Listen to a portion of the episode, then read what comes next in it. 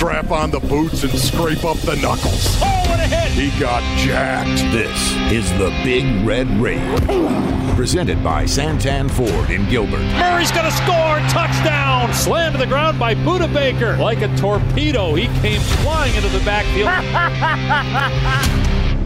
The Rage is brought to you by Santan Ford in Gilbert. Are you Santan Ford? State Farm. Talk to an agent today at 800 State Farm. And by Arizona Cardinals Podcasts. Visit azcardinals.com slash podcasts. The Red Sea is rising up. Temperature rising, vision blurring, rage taking over. Here's Paul Calvisi Get the popcorn ready. It's going to be a show. and Ron Wolfley. It doesn't get any better than that. Unleash the fury! Who says there's no more Thursday night football? Forget Amazon and the big TV deal that's coming. I mean, we are the original Ron Wolfley. 52 Thursdays a year, we grind it out. And why not us? I mean, why not? If the Bengals can make their first Super Bowl since 1988, Bring it on, Paul. if 37 year old Eric Weddle can come out of retirement two years out of the game, driving his minivan around with four kids, and then lead the Rams in tackles in the NFC Championship game, Come on. if Patrick Mahomes' QBR in the first half can be 98, and in the second half, this is not a typo, his QBR was 1.4 Yeah. then then you're darn tootin' Paul. we can host this edition of the Big Red Rage presented by Santan Ford and Gilbert. We are Santan Ford. Uh, number one thought here, Paulie. Number one, those are some halftime adjustments right there. That's they the are. definition, is it not? That Yes. right there. Yes, drop be- eight. Drop eight. Should be the definition of halftime adjustments right there. That's that's number one and number two, Paulie. Did you get any of that Amazon money? Did you get any of that, Paul? I'm still angling for one of the 17 sideline jobs I think they're going to have in there. Right. But uh, they got I mean, some cash, Paul. Wolf, if you would call your guy Al Michaels on his flip phone and put a good word in for me, then maybe I would have a gig. But yeah, that's uh, Paulie, uh, listen, Al has upgraded to a smartphone. You know that. See, no, I don't because I'm down in the sideline grinding it out every game, and you guys are up there in the press box having halftime meals together. So, in fact, we'll get into the key. We'll get into the key to Super Bowl 56, and dare I say, it might be the itinerary at halftime. Dot dot dot. Ooh, I like that, Paul. Uh, But this is a big addition because we have your guy, DeMarco Farr, the big former defensive lineman and Rams analyst. He is going to join us on this edition of the Big Red Rage. We'll get into everything Rams, everything about the matchup. The original Aaron Donald, Yeah. I might say, Paul. Hey, the guy had an 11 and a half sack season his second year in the league. You know that. Uh, and, and you know what? We're going to get into what did not happen in the last two matchups for the Arizona Cardinals against his Los Angeles Rams, who once again the Cardinals jack stomped in week four. But that's neither here nor there because going on right now, Wolf, among other things this week, the Pro Bowl in Vegas. So, in fact, I hope you sold your condo in Hawaii years ago because it's been a long time since the Pro Bowl has actually been in Hawaii and used to rent it out every Pro Bowl week. Yeah, you know what? uh, After A Dub got five Pro Bowls, I, I decided right. to sell it, Paul. Yeah, it was well- not, it wasn't of any value to me anymore. Well, because you, spoke- know when he had one Pro Yeah. Bowl, I said, Right. "Hey, Dub, when you get four, come talk to me." right, and then he had two, and I was still talking trash. Then he had three, Paulie, and I said, "Hey, listen, I'm going to hang on to this condo." And then, of course, when he got four and then five, I sold it, Paul. Yes, you did. You you know what? You spoke it into existence. Your own facial. Adrian Wilson just fed it to you on that one as he eclipsed yours while wearing the number twenty four. By the way, Yeah, so you that, had to bring yeah. that up too. Yeah, taste that. So Cardinals at the Pro Bowl, and uh, you know you got Kyler, and you got Chandler Jones, and you got Budda Baker, and you got James Conner, and DJ Humphries was an injury replacement. A little bit later, we're going to hear from James Conner because we have a crew in Vegas, and you'll hear what he had to say not only about the season that was, but about his Cardinals' future. We'll get into that, okay? Uh, what'd you think of Tom Brady's retirement? And this is going to be our segue into talking quarterbacks here. But, Yeah. Wolf, a quick word on Tom Brady, his retirement. Were you surprised? And what do you think I of was not, first Paul. when you think of TB12? Yeah, you know what? Honestly, I think of his professionalism. I think of his un. his his unbelievable professionalism and the fact that he played 22 years in the National Football League. Those mm. those things are incredible. 22 years in the NFL, and of course, how professional he was, Tom Brady. But I could see this coming. I don't know about you, Paulie. I said it at the time when he was talking about Gisele and he was talking about seeing seeing himself basically through Gisele's eyes, through his kids' eyes. When you start talking about others that you love and their perspective and caring about their perspective, and when you enunciate it in front of the world like Tom Brady did, I think the handwriting was on the wall. Yeah, and when he made that one comment about how he was satisfied with his career to date, that was telling. Yes, right? and Paulie, not only that too. Remember when he was talking about the safety issue in the way yep. it bothered Gisele. Who else said that? Yeah, Kurt Warner. Kurt Warner, Graybeard said the same thing.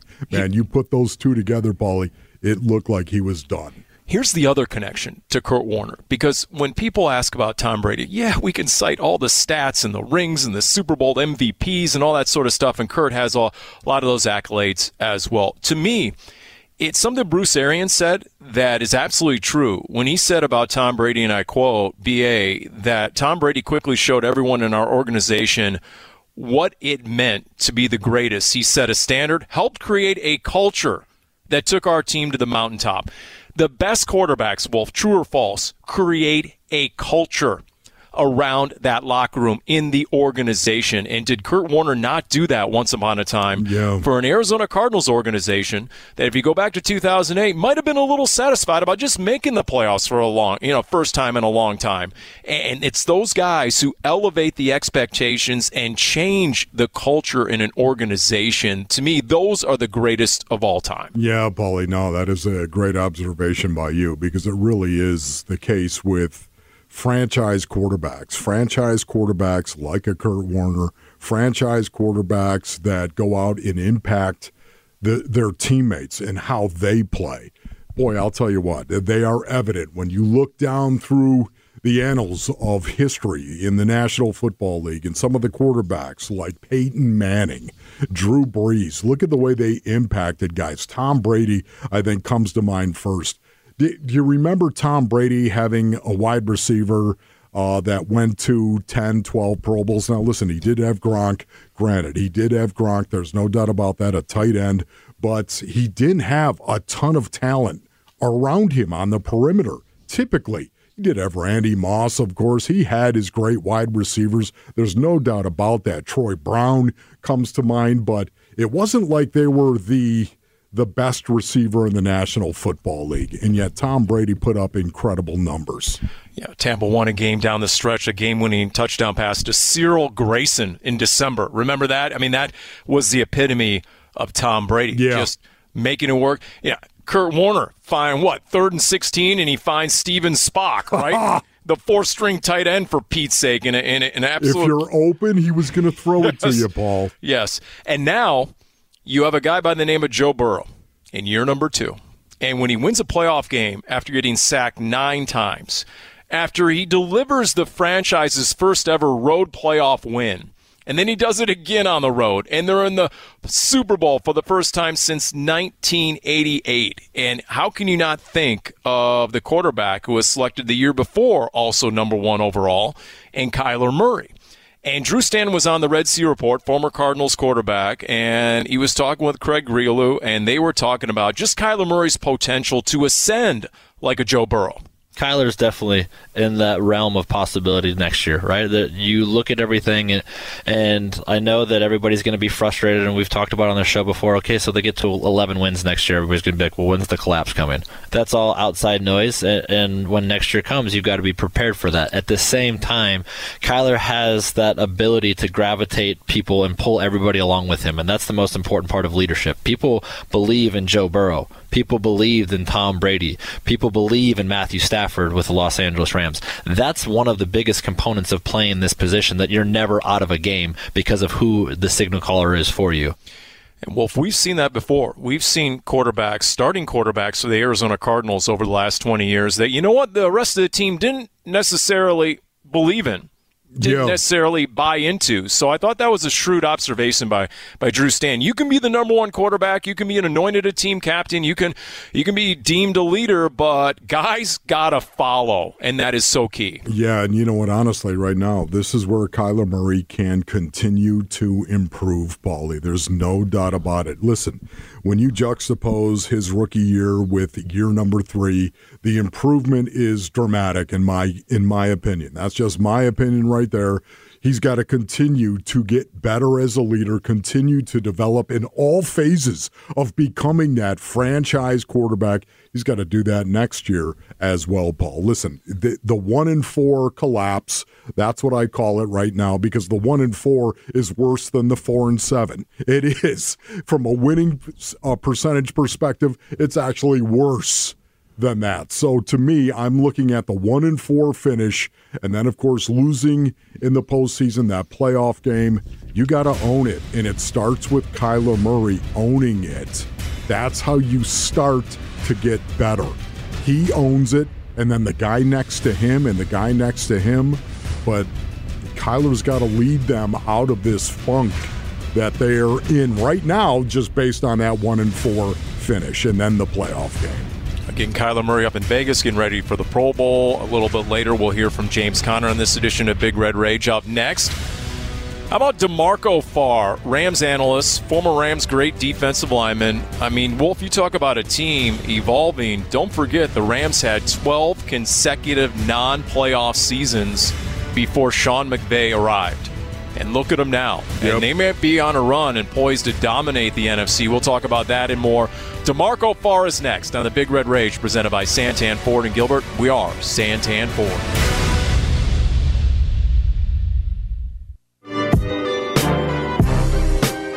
Stafford lifts that left leg, calling for the snap, along the shotgun against a four-man rush, clean platform. He deals left side. Cooper Kupp in the end zone. He's a cheat code. Touchdown, Cooper Kupp. Garoppolo, pocket crumbling. He spins out. He's hit. He's wrapped up. He flips it forward. It's tipped. It's intercepted. It's intercepted. It's intercepted. Aaron Donald got pressure on Garoppolo, and Travin Howard clinches the NFC Championship game. Stafford takes it with the knee. The Rams will be back to play in Super Bowl 56 at SoFi Stadium. And they're one win away from a world title. 20 to 17 was the final. The All NFC West, NFC Best, NFC Championship game. The Rams knock off the Niners 20 to 17. JB Long there from the Rams Radio Network. Speaking of the Rams Radio Network, Paul Calvisi, Ron Wolfley. It is the Big Red Rage with our very special guest who is no stranger to Super Bowls. Let's see here. Um, between his days, Wolf as a standout D lineman on those greatest show on turf teams, plus plus as a broadcast analyst for the Rams, how many Super Bowls would it be now, Demarco Farr? I'm maybe a little salty, a little bit. How are we doing, Demarco? And how many Super Bowls is it now? I'm good. I'm good. Paul Wolf, what's happening, big fella? What's going on, man? Thank I've you, got DeMarco. four. I've got you down for Basking in the four. Yeah, This is gonna be your fourth. Rome, Man, Rome is awesome. It, 36 or excuse me, 34. We won. Uh, I was working Super Bowl 36 when when the Rams got beat by the Patriots. Uh, and then back to Atlanta with Jared Goff uh, when the Patriots beat them again, and now this one. This will be number four. Absolutely, Okay, unbelievable, and right? you're yes, and you're working again. Is that what you're saying? Is you rub yes, it I'm in? working again. You're Back working again. You know, aren't you glad? This is this is the one thing I want to say to you, Demarco. Aren't you glad you don't have to attend any Super Bowl parties? Oh my God! Right? See, Wolf, Wolf, you know me so well. You're at the to party. Go to these things. I have no desire to be famous. Uh, you know, I just want to go to work and go home. Yes, exactly. So, Wolf, you're, Wolf, you're saying DeMarco isn't a guy who's out there who wants to be seen. no, he doesn't want to be anymore. DeMarco's- Anymore. You got to add any more to that. Any Yes. Anymore. Back in the day, yeah. Oh yeah, back in the day. Well, let's not tell those stories, shall we? I was skinny, had an earring. You know, Okay. I could still run. He was the original Aaron Donald. That's what I'll tell you, Paulie, right now. he Oh, was. man. Oh, yeah. What You did you weigh, DeMarco? What did you weigh at that point in time? 1995. Seventy-six. Yeah, about Um, so I- so, 276. To be honest, I think I had him outweighed back then. Um, he's he's he's not as big as you think. Now No. there's no body fat on the guy. I think inside of every 310 pounder is probably Aaron Donald, a guy that has no body fat with that work ethic. You know what I mean? But you know he's not very big. We see the game from the same angle, but you know I appreciate you calling me the first the Aaron truth, Donald, man. but this guy's unreal, really. Yeah. Hey, we, you know, DJ Humphries, longtime host of the Big Red Rage, the Cardinals starting left tackle. He's at the Pro Bowl right now. He's told us more than once the first time he went up against 99, he stood out there on the field. He looked across the line of scrimmage. This is DJ talking now, right? Six foot six, and This guy's tiny. I'm going to smash this guy. and, then, mm-hmm. and then he got an education, right, as to what makes him maybe arguably the best player in the league. In fact, it, were you down on the sideline when Aaron Donald Yes. Delivered the speech Right that all the Rams players credited with turning the tide when the Rams were down 17-7 late third quarter. What did he say? What did that mean? I was right there when it happened. They had just got scored on. Uh, I think it was Kittle that got behind the defense, and there was something because I was watching. I was in the end zone or or towards the end zone when it happened, and soon as he scored, Aaron Donald snapped his head to the sideline and raised his hand like, you know, something like maybe the body language was, "Why did you call that?" or something. But immediately, A'Shawn Robinson came down, and then Aaron Donald right behind him. They shoot away the coaches. They shoot away the trainers, everybody that's trying to get water, and they huddled everybody up. And Aaron went eye to eye, soul to soul, and looked everybody square in the eye and said, We are better than what we're showing. We're going to win this game because of us. It was awesome. And I told Wolf this for years. AD was the worst interview we ever had because he refuses to talk about himself. He just won't do it. So I am so glad in that moment he stepped outside himself and showed you what he's really like, what the players know, and let the world see it. So awesome. that's what I was going to ask you right there, Demarco. Was this typical of him to do something like that? Is it typical Yeah, of him? just not when we're around. yeah. Um, you know, look, he's had to do it a few times this year. There was an issue with Jalen Ramsey and Taylor Rapp. They had gotten into it. Uh, I don't know if you guys saw it, where Jalen kind of mushed him on the field, and Yep. there was almost a teammate fight. So Aaron comes off the field. Taylor Rapp is fit to be tied. Even Raheem Morris can't calm him down. Aaron uh, Aaron Donald put him in a headlock and started whispering to his ear, and that man like settled down immediately wow. because I think he had to. But it was leadership. So he went there, took care of that, and went to Jalen and talked to him and kind of squashed it. These guys are still mad, but they played the rest of the game together because Aaron is the barn boss. It was awesome. Wow. Well, I, I tell you what, Niners on their last three possessions after the Aaron Donald speech, they didn't cross midfield. So there you go. Yep. DeMarco Farr is our guest on the Big Red Rage. Um, true or false that when the Rams were in that three game losing streak midseason, Sean McVay went back to the Todd Gurley offense. He got rid of or stopped leading the NFL and using four wide receiver sets, and he adjusted the offense, and, and they haven't looked back ever since. You know what's funny? It, he went old school. Um, the way they were playing, and I'll just go ahead and say Matthew Stafford. He was turning it over. Uh, there were some issues there. Um, if he could have taken the logos off the helmet, he would have. Like you, you guys don't deserve these right now. You're not playing football. So it seemed like he took the offense away from the quarterback and started running the football with Sony Michel.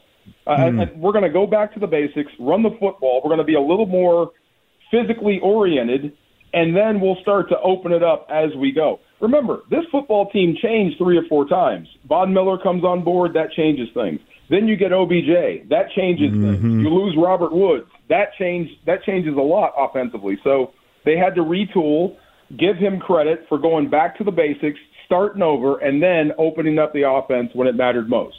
So right now, Demarco, from the beginning of the season till right now, getting ready for Super Bowl Fifty Six, who's the most improved Ram? the most improved. Well, give Eric Weddle credit, Wolf. I mean, this guy was on the shelf, man. He was on the couch. I mean, can you even call Come him on. improved though? He, I mean- led the team in tackles in the NFC Championship game two weeks removed from driving a minivan. He's been playing less than a month. That's what I'm saying. I mean, My God. And it looks like he never left. So, I mean, uh, that's incredible to watch. Most improved guy. Um, you know, it's been every single guy. I guess the offensive line, give them credit. Um, Leonard Floyd, Von Miller uh, started slow. He, Yeah. you know, turned into a guy that's been uh, a problem off the edge. A lot of guys. Um, Greg Gaines, I'll give you one, the nose tackle. He stepped in for Sebastian Joseph Day when he got hurt. He was the backup, rotational guy. We didn't know how he was going to perform as the starter, man. In some games, he was leading the charge with Aaron following him. So, um, yeah, I'll give it to Greg Gaines. Okay. That, that has been a revelation. All right, here, here, here's my question. Nobody's hiring me, and we're on board with DeMarco Farr, by the way, in the Big Red Rage. Nobody's hiring me to coach, coach the 49ers, but how does Deebo Samuel not touch the ball over the last 12 plus minutes of the game? That, and how does Cooper Kupp get single coverage so often against the 49ers? How can Cooper Kupp end up with 11 grabs for a buck 42 and two touchdowns in the NFC Championship game? How did they let him get off when he just won the Triple Crown of receiving? I did not understand that first give credit to McVay because it's where they put him. And uh, when we say masters of offense, they're really masters of defense. So they'll move him around, they'll motion, they'll get the matchup they want. Um, eventually, look, every defense is going to have to go man. That's just the way it is, no matter who it is on the other side. Uh, but look, if he gets in man coverage, he's going to win. Uh, if you zone him off, if you have two guys bracket coverage, then they'll find a way to get him open. He can do just about anything. So uh, when you talk about Triple Crown, he deserves it. He's earned it. He is that guy. Um, now, Deebo, look, the one thing that did not happen in the last at least two or three games with Deebo Samuel, you did not out hit, out hit him. He was the bully. He was absolutely running through you. The 49ers needed six. He would get 12. I mean, just punish you. So in this game, he got hit. He got hit hard. Nick Scott almost bisected him across the middle a great legal shot, and that changed a lot. That's something we haven't seen before. So uh, I think Deebo may have been a little bit banged up coming in, and he sure was sore in that game because they were coming after him this time. All right, so guys, Drew Stan, former Cardinals quarterback, and a guy who won a ring last year with Tampa, teammate with Tom Brady, was on the Red Sea Report this week. And, and here you go, DeMarco. This is an unknown key to Super Bowl 56 for the Rams. Listen to Drew Stanton and what he said and told Matthew Stafford what he did for the Rams and Matthew Stafford, his old teammate with the Detroit Lions the schedule that this is is so different. The people that can handle this, this two week time period, those are the people that are that usually come out victorious. Because even last year when we were in Tampa, we practiced that extended halftime, and I was like, "Why are we doing?" I was like, "Oh, this makes sense. This is a 30 minute halftime or whatever it is for TV ads, all of those things." So no stone was left unturned with Tom Brady for this two week time period, and I might have sent that schedule to Matthew. Okay. How about that? Some Smart TB12 secret info courtesy of Drew Stanton forwarded to Matthew Stafford there, DeMarco. Smart. Uh, you know, I remember, and thank God, um, Wolf, because it was almost the same team that you were on. Yeah. Um, so we were young, and you know, we we thought we knew everything. I'm so glad we had one week between NFC Championship game and Super Bowl. Two weeks would have been too much. We might have lost it. Um, but that is a real thing. You're here in LA. You're in your hometown. You've got to keep these guys motivated and focused on the football game. Uh, that Super Bowl 36 when the Rams lost to the Patriots, the one thing I hear internally is uh, they saw some of the Rams players out the night before the game, like they already had it won in their head. So this will be something different. But yeah, um, being in the locker room in Atlanta for halftime, it's weird because everything is by rote in football. So you come in, get your Gatorade, get your adjustments, say a few rah rahs, and then you hear two minutes go back to the field. Well, this was different you're ready to go back out and you're not even halfway. So I saw guys for the first time take their pads off at halftime. Whoa. That's how much time we had. So it's like two different games. The first half is one game, you'll get a long break, and then you got to come back and play the second half. And by the way, you were young back then. I was, I believe I had 3,500 wedge busts at that point in time. Well, I was, I was young and you were young acting.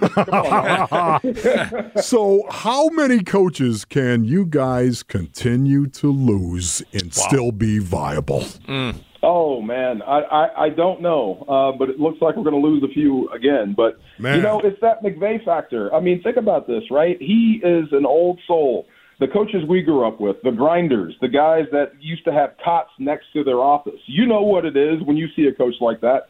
Uh, it's intense. Well, he embraces that at 30 years of age. Uh, so it's round the clock, nothing but ball. So that's going to attract good players, players that want to win, and also coaches too. So give the players credit for getting to the Super Bowl, but give those coaches credit as well. I mean, they really have developed a lot of talent. And uh, help their better players, their good players, get even better. So, yeah, I mean, you're going to lose some, but you're also going to gain some too. I mean, pre Sean McVay, the Rams had had 13 consecutive non-winning seasons. Think about that. Wow. And and the Rams left tackle, as you know, Demarco is still four years older than Sean McVay, Andrew Whitworth. So that that's hilarious. Every and by the way, Nuts. Andrew Whitworth in the three games against the Cardinals only gave up the one sack and one quarterback hit to Chandler Jones. That that was Oh. an underrated key. I want to go. I swear, every time I see Witt play and shut somebody out, I mean, just absolutely be- befuddle a guy with these old man moves. I want to go apologize to the guy. You know what I mean? It's- Yes. Look, it, it's nothing personal. The guy has seen you a thousand times over. Really, keep working on your moves. They will work against somebody that don't know they're coming. But he's seen you like three times by now. DeMarco, love you, brother. Thank you so much for joining us. Really appreciate it. We'll talk to you down the road, okay, big guy? All right, man. Talk to you guys soon. Thanks. Thanks, DeMarco. Good luck on Super Sunday. We'll come back and continue with a Big Red Rage presented by Santan Ford in Gilbert. Handoff Conner off the right side. He breaks a tackle at the 10 to the 5 and into the end zone for the touchdown. James Conner from 13 yards out. And the Cardinals strike first here in Santa Clara. A great read by James Conner. Touchdown and a bloody nose. Snap to McCoy. Handoff Conner up the middle. Plows forward into the end zone for the touchdown. Second of the day for James Conner. Lower the plow and hit the gas, baby. Snap to McCoy. In trouble as he backs up. And it's a screen to the right to Conner. He's caught it at the 40. Turns right to the 30. Back to the left of the 20. Conner to the 10. To the 5 and into the end zone for the touchdown. James Conner with his third touchdown of the day. This one through the air. And the Cardinals lead at 23 to 7. It was also the one-handed catch and racing down the sideline at Soldier Field. James Conner housing that one that had his uh, play caller and head coach racing down to hug him in the uh, end zone as he came screaming down the sideline, Cliff Kingsbury. But you know what? Three touchdowns at the 49ers this past season, three of his 18 total touchdowns, number three in the NFL. He also had a couple of rushing touchdowns there. He had 15 on the year, as you know, Wolf, number two in the NFL, and James Conner is one of many pending free agents for the Arizona Cardinals as they get into the 2022 offseason. It is the Big Red Rage. Paul Calvisi, Ron Wolfley, special thanks to DeMarco Farr, your guy. Always great to uh, connect with a Rams broadcast analyst, and uh, you know what? James Conner, when he was healthy, was definitely a handful against the Rams. There's no doubt about it. Uh, I mean, Wolf, if you're making your list and checking it twice, where does he rate in terms of important guys you want to see in uniform for the Cardinals next year? Yeah, we've talked about this, Paulie, from time to time, and there's no doubt about it. I think James Conner is the epitome of what Steve Keim wants this football team to develop into, what Cliff Kingsbury wants this football team to develop into as well.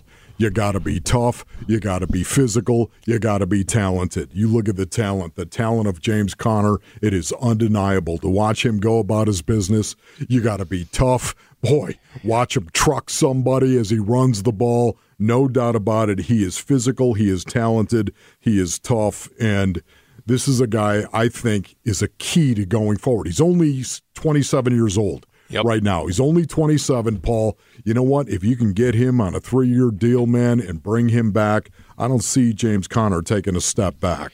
He's only a year older than Chase Edmonds. You know, he's not he's right. not some running back who was in his 30s and the Cardinals snagged him on a one-year deal. No, he is still in his prime, and there he is at the Pro Bowl. In fact, uh, there was our crew up there, including our Dani Sureck, talking to him earlier today, and they discussed the end of the season and then what lies straight ahead. Just missing the game, you know, and just how we went out. It just not the way we wanted it to end. You know, we had so much talent on our team, but uh, you know, we just fight through and you know, just uh, try to regroup and, and get back and get another shot at it next year. You're a pending free agent. Yeah. What's your mindset as you approach that, whether continuing to be an Arizona Cardinal or maybe test the market? Right. Well, you know, this was AZ the opportunity that they gave me, you know, and just uh, relationships I built there. You know, I would love to continue out there. Um, but yeah, free agent. So I'm excited to see what's next. You know, man of faith. So I know it'll all work out for me. There you go, Dani Sureck. That'll be part of her sideline exchange. We'll see soon on azcardinals.com. But I'm with you, Wolf. There, there's a, there's a number, a small number of players who aren't just playmakers. They're a mentality. The Budda Bakers, the the James Conners, the Yep. J.J. Watts, the Rodney Hudsons the guys that just command so much respect and and and the guys that you hope the rest of the locker room patterns their game mentality after. And James Conner is one of those guys. You know what's amazing about it as well, Paulie? Yeah, James Conner is one of those guys, and I do believe that's got to be a priority to go out and bring him back as a free agent. But it's interesting. Five Pro Bowlers the Arizona Cardinals have, and three of those positions are at the elite positions in the National Football League when you stop and think about it. You've got Kyler Murray, who is quarterback. I think we'd all agree right there. That is an elite position. You got Chandler Jones, who's coming off the edge. You've got um, Budda Baker. No, you got DJ Humphries. Oh, the as left the tackle. offensive tackle. Okay, the sure. left tackle right there going as well. It speaks to the talent that I think is still on this team. Budda Baker, uh, Budda Baker, and playing safety is is kind of the new corner in this new age of blending the old and the new. And Budda Baker certainly is an incredible talent for the uh, Cardinals. Uh, look, a different player than a Jalen Ramsey, but look at Jalen Ramsey. I, I saw where Ja'Marr Chase and some of the Bengals receivers were talking about how when they're watching film of the Rams, they can't believe how he's playing everywhere. They have, we know that he's playing outside, he's playing inside in the slot. Sometimes he's following and traveling a certain receiver. Other times they have him deployed in zone. He's sort of like a rover. It's interesting how you know the Rams are using a talent like a Jalen Ramsey. But you know, Wolf, you have these sort of guys, and and there they are up in the Pro Bowl, and then you realize, and you talk to DeMarco Farr, if there's going to be change in the NFC, for example, Tom Brady retired, he gone.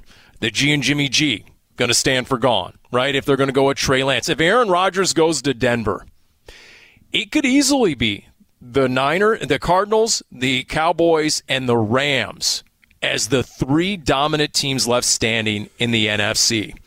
But there could be a lot of change starting in Yeah. mid-March between now and Cardinals training camp. So you just have no way to forecast what I- is this roster going to look like. I know, Paulie, and that's exactly what I was going to say. I was going to continue my thought about the talent on this team, and yet, again, how they finished, how they finished the season. And I know there's been a lot of conversation about that, but you've the the talent, I guess.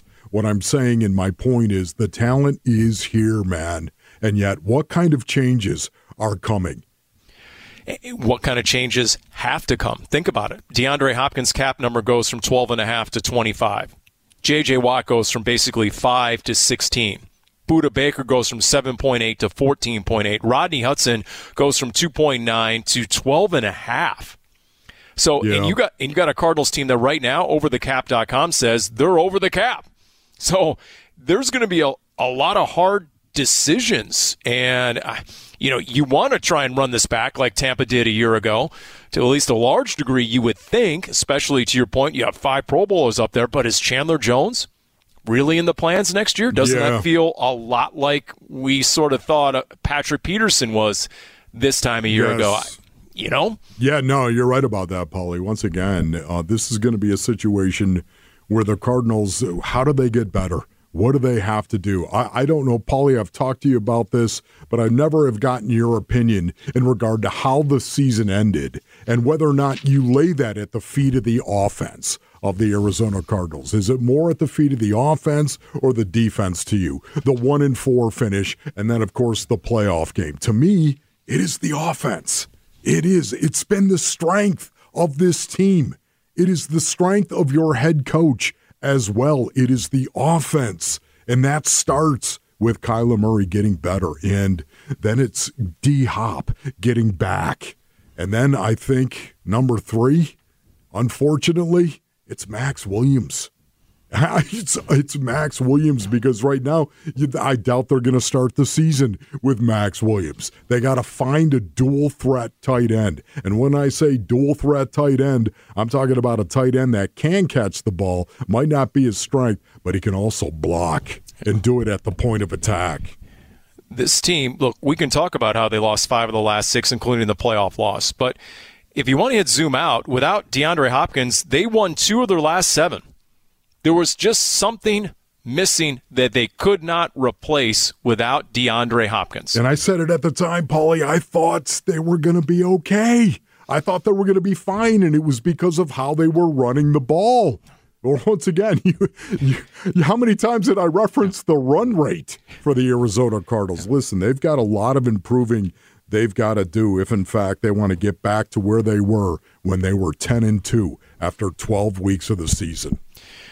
And the, the other thing about that Cardinals team this past season, um, they were not big time in prime time. They went 0 for 4. Yeah, right. Under the lights. And so, and Kyler Murray definitely didn't play his best ball in prime time. He had one touchdown pass and six interceptions. So, you know, we can give our opinion as to whether we laid it at the feet of the offense, but based especially on that playoff game, that sideline had the vibe of a team that didn't necessarily believe in the offense. Yeah. And we've been there before, have we not? And so, yeah, if that team doesn't have supreme belief in how the offense is, if you get down more than 10 points and guys figure it's done because you can't move the ball or get into the end zone, then yes, that is something you have to address. There's no doubt about it. And, Paulie, we come all the way back. We come full circle to James Conner once again. And James Conner, I think he's going to get some activity from the outside ball. I think he's going to be a free agent where he's going to get some serious activity, and I don't know exactly what he's going to make. But if somebody told me that James Conner was going to make $8 million a year, I'd believe it. Yeah. And he made less than two with the Arizona Cardinals this past season. I mean, it was an outstanding signing from every single angle. You know, Chase Edmonds, is he going to break the bank? I don't think so. I, I think he, is probably better potential Chase Edmonds is back, just considering how cap restricted the Cardinals are, than James Conner. There are enough teams with enough cap room, and I think James Conner will be attractive enough. He'll probably get an offer he can't refuse. And as a running back, you you just can't turn down those contracts, right? As you know. So, on the other hand, how successful have teams been getting guys on a one year deal have come in as a veteran running back and made an impact? So I'm guessing Steve Keim has his eye on the crop of running backs in this year's class, just like he did a year ago with James Conner. Hey, to catch up on past episodes of the Dave Pasch podcast, you can follow along via your preferred podcast provider or on Twitter at PaschPod. We'll talk about the Super Bowl next on the Big Red Rage presented by Santan Ford in Gilbert.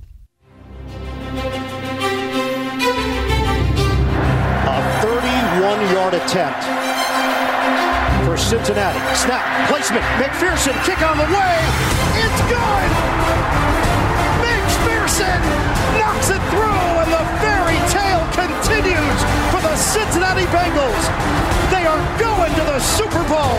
Garoppolo in the gun, the snap, the drop back, the five man rush. He's hit once, he bounces, he's hit again, he's sacked. No, he threw it away.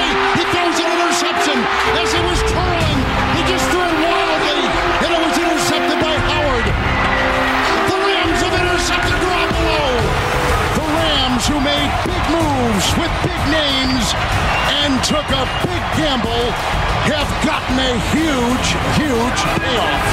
They're going to the Super Bowl, and they're going to take on the surprising Cincinnati Bengals here in Los Angeles in Super Bowl 56. It's Kevin Harlan there. The final calls on Westwood 1 as Von Miller told his Rams teammates this week ahead of Super Bowl 56, and I quote, We're one win away from football heaven. Von Miller. And you want to call the Bengals surprising? Um, let's see, Ron Wolfley. Cincinnati held Patrick Mahomes and KC to a measly three points and 83 yards on seven drives in the second half and overtime, Hmm. including two picks of Patrick Mahomes, and they won the AFC title game 27-24 after trailing at the half 21 to 3. Think about that, or at least trailing in the first half, 21 to 3. Just think of and you know what? I'll just say this right here. Uh, Joe Burrow in his second year looked more capable and Yes. confident in the moment than Patrick Mahomes. And if we now fast forward to next Sunday, Super Bowl Sunday, and you have Matthew Stafford in year 13, Joe Burrow, Joe Cool in year two, which quarterback do you feel more confident in to handle the spotlight and the magnitude of the moment? Because I'm rolling with Joe Burrow. Pa- Paulie, I feel exactly the same way. I really do. You know, listen, Matthew Stafford, he's got my respect. Um, I never thought he was a pressure quarterback. I never thought he was a big game quarterback. I, I didn't. He's he's proving me wrong in taking the Rams, of course, to the Super Bowl here. I know that he's got an awful lot of help, but man, watching him play, there's still this seedling of doubt that Yes. is there Yes. when you watch him. eh, You know, and and guys are out there. Jaquiski Tartt when he dropped that ball. You know, listen, I know that wouldn't have ended the game, but man, it could have really put the Rams in a very, very difficult position right there. I do trust Joe Burrow more, and I think one of the big keys to Super Bowl 56 is keeping him clean. And can the Bengals do that with that offensive line against that defensive line? A nine sack game. They actually won in the postseason. Nine sacks against Tennessee. Stop it.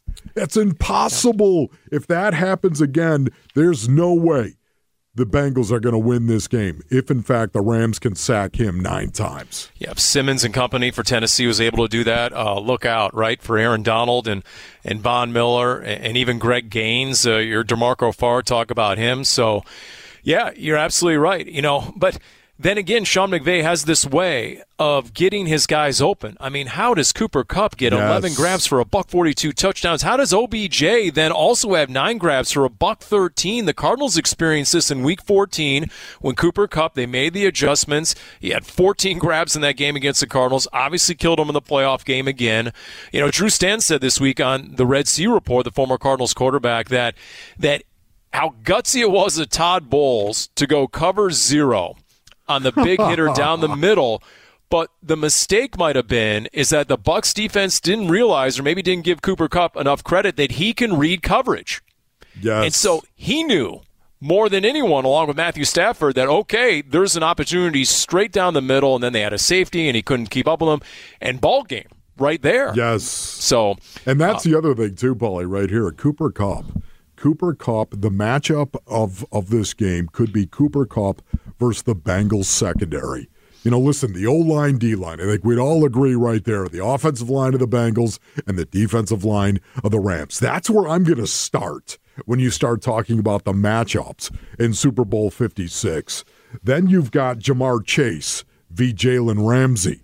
Is he going to ghost Ja'Marr Chase? This is this is something I cannot wait to see what they do. Raheem Morris, if in fact he chooses to ghost Ja'Marr Chase with Jalen Ramsey, will he do that? And then Cooper Kupp versus that Bengals secondary, which has been getting better all season long, but man, for the most part, that wasn't a necessary strength of the Bengals all season. Yeah, the Rams' worst loss all year, arguably, was Week Four against the Cardinals. What did the Cardinals do in that game at LA? They took Cooper Kupp out of the game. He had five catches on 13 targets. He was a total non-factor. Speaking of Drew Stanton, here's his opinion on what Super Bowl 56 will come down to. The Bengals have just as good a chance. I know the line opened to what three and a half, but it's like okay, that can go whichever way you want. And obviously, there were seven point underdogs before. Right. So you throw all that out, and it's the preparation. It's who can stay in the moment. And Joe Burrow has shown he has the resiliency to overcome. I mean, he stands in there and continues to make throws. But Matthew's capable of doing the same thing. Who can protect the football and who can make the big plays? That's it. and that was on the Red Sea Man, report. yeah. Drew Stanton, and you know, I honestly had not heard that until that moment. So okay, so that's that's three of us. We're all rolling with Joe Burrow. Put it this way: the Rams are going to be facing a far different quarterback than they saw in Jimmy G. Here's the stat: in the fourth quarter of his six postseason starts, Jimmy G, zero passing touchdowns, three interceptions, and a QBR of 28. Yeah. So it's going to be a bigger challenge, let's just say, Joe Burrow against that Rams defense in the clutch than Jimmy G. Paulie, what was the halftime adjustment? What was that stat that you gave me? What was that to start the show, Paul? Okay, so Patrick Mahomes in the first half, QBR, the ESPN quarterback rating takes everything into account. It's 0 to 100. He was 98 in the first half. His second half QBR was 1.4. it's the biggest gap in the history of the stat. Unbelievable. I mean, and and and and the halftime adjustment was dropping 8 and rushing 3 50% of the time. Incredible, man. It truly was. This is this is going to be a good Super Bowl, Paul. I believe that. I don't think it's going to be a blowout at all. This is going to be this is going to be a contested Super Bowl. And I think the Bengals players, they appreciate the moment. NFL Films released some uh, the footage at the end of the game. Ja'Marr Chase, some of the other players were crying when that game-winning field goal went through in overtime. So I think they're embracing the moment. There's no doubt about that. No doubt we appreciate DeMarco Farr, the Rams analyst, for joining us here. Yeah. Special thanks, as always, Jim Alejandro, Cody Fincher, for Ron Wolfley, I'm Paul Calvisi. This has been the Big Red Rage presented by Santan Ford in Gilbert. Number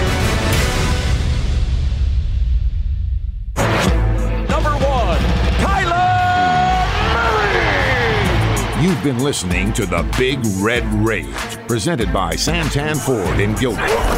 Are you Santan Ford? State Farm. Talk to an agent today at 800 State Farm. And by Arizona Cardinals Podcasts. Visit azcardinals.com slash podcasts. This has been an exclusive presentation of the Arizona Cardinals Football Club.